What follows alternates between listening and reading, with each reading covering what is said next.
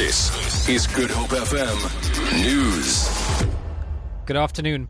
D A leader in the Western Cape, Patricia de Lille, has expressed concern, concern that some people in, of Hangberg near Hout Bay are not utilizing housing opportunities. She was campaigning in the area ahead of local government elections in August. Mlamli Maneli reports. De Lille and D A officials hit the streets of Hangberg early this morning, canvassing support during a door-to-door campaign. She says the woman, who is one of the beneficiaries, refuses to move into a two-bedroom flat because she says her family is too big. De Lille says people in the area also refuse to move away from a fire break where they have been staying illegally for years. She has also met young people in the area and challenged them to take up government opportunities designed for youth.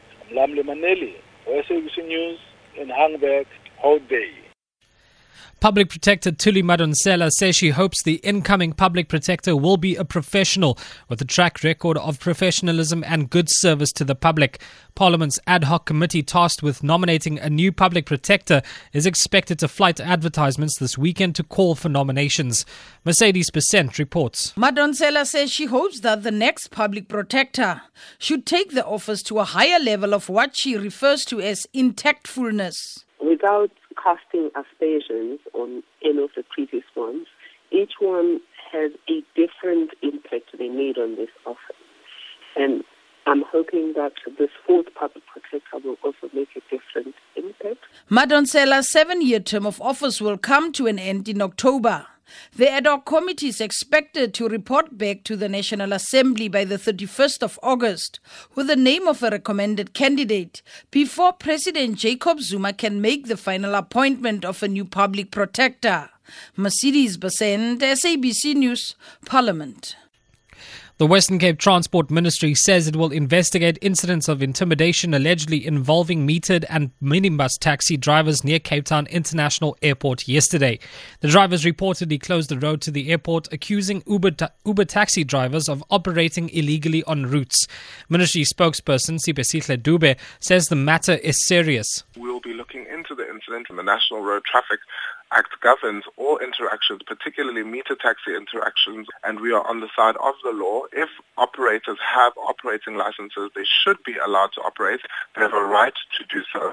And if there's any intimidation of legal operators, then it should be addressed by enforcement officials to ensure that these acts are brought to justice. And lastly, personalities from the world of boxing and beyond have paid tribute to Muhammad Ali, the former world heavyweight boxing champion who has died aged seventy-four. The heavyweight champion boxer who riveted the world with his sporting feats, quick-witted commentary and civil rights activism. Ali had endured a more than thirty-year battle with Parkinson's disease. His former boxing promoter Frank Warren says Ali will be remembered as much more than a great sportsman. What he did as far as, you know, his, his race, I think, transcends any anything else. He was born in an era when blacks didn't have votes. He had a lot of prejudice against him. He represented his country in the Olympic Games, um, yet still came up against the prejudice of the time. But to actually go out there and say this is wrong, to go out and say the Vietnam War was wrong, that I'm not going to fight for a country that treats me and my race the way they do, um, it was a very, very brave thing to do, especially in that time and that era. For Good Hope F M News, I'm Ajit Shea-Peterson.